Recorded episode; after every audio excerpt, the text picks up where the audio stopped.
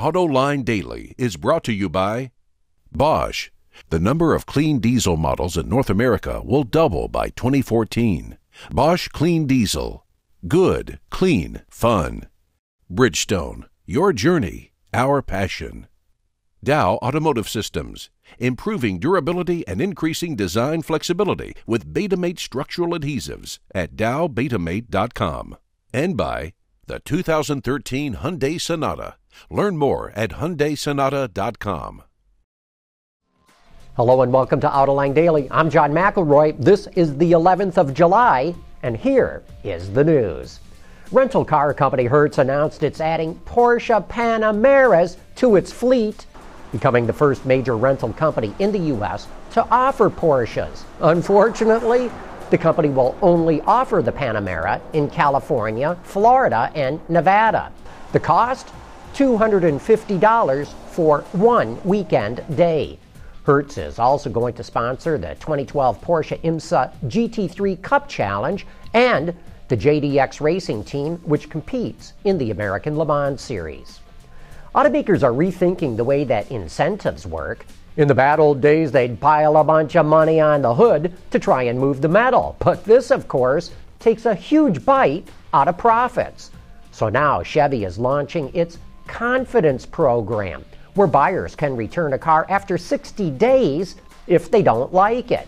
And it's going to offer no haggle pricing, just like Saturn used to do.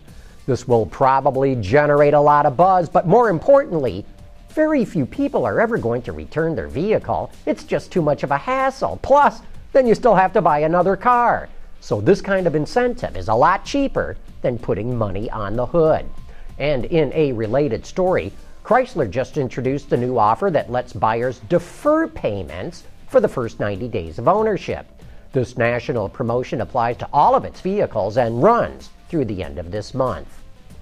Automotive production is growing in the United States and in Mexico, but in Canada, it's going down.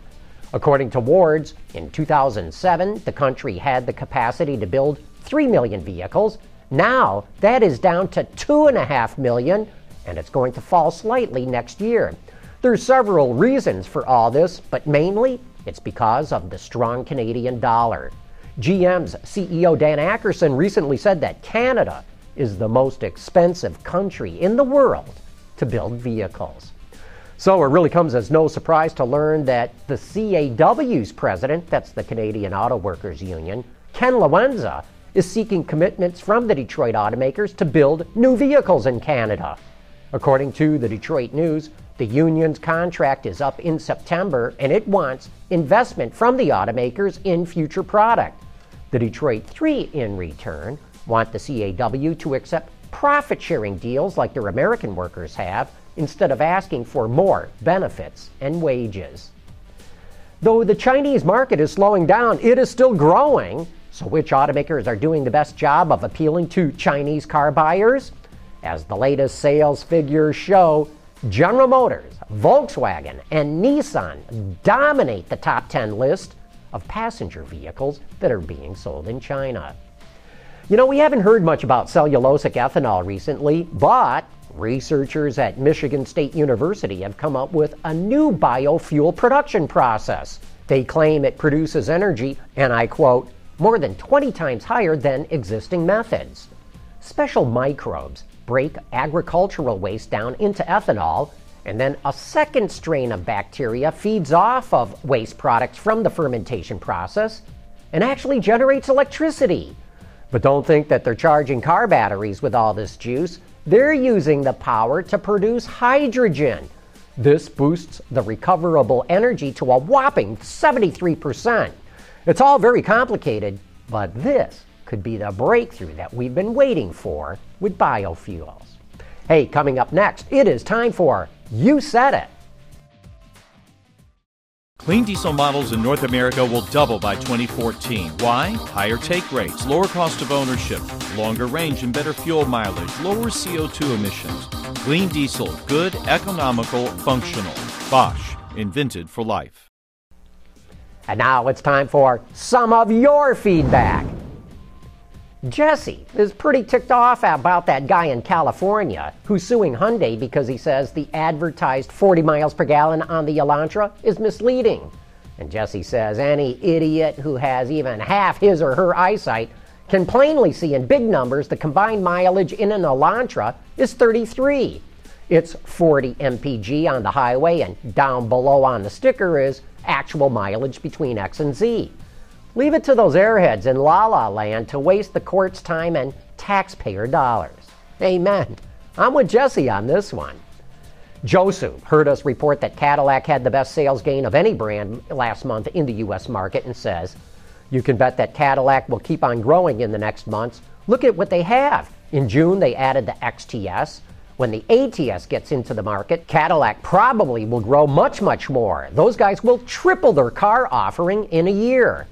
And he's right, you know, Cadillac desperately needs new product. Audi has now caught up with Caddy, and only new product is going to keep the brand competitive. But we can look for a new CTS and a new Escalade in the next year or so. Say, a lot of you sure like that new ad for the Dodge Dart because we got a lot of responses about it. Some of the typical responses include Insurgents RX, who says, dang, Chrysler always makes the best ads. And Trapneck, who says, I love the kick out the finance guys. LOL. But, you know, while enough of you like that ad, will enough people actually buy the new Dart?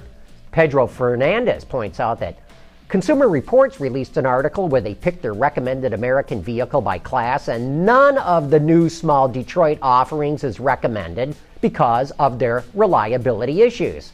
Seems like the more that things change, they stay the same. You could have been reading the same article from 10, 20, or even 30 years ago, and it would have applied as well. You know, despite all the improvements that they've made, the automakers in Detroit still have a perception image to overcome, especially when it comes to small cars. Hey, thanks for all your letters and comments. We sure do appreciate them. But before we go, don't forget to tune into AutoLine After Hours tomorrow night for the second annual Fantasy Draft. I've got a group of colleagues who are coming up with their own fictional car companies, and we're all going to choose which executives in the automotive industry we would want running our car companies.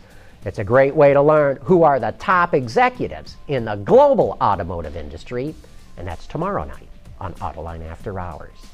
And that wraps up today's report. Thanks for watching. We'll see you tomorrow.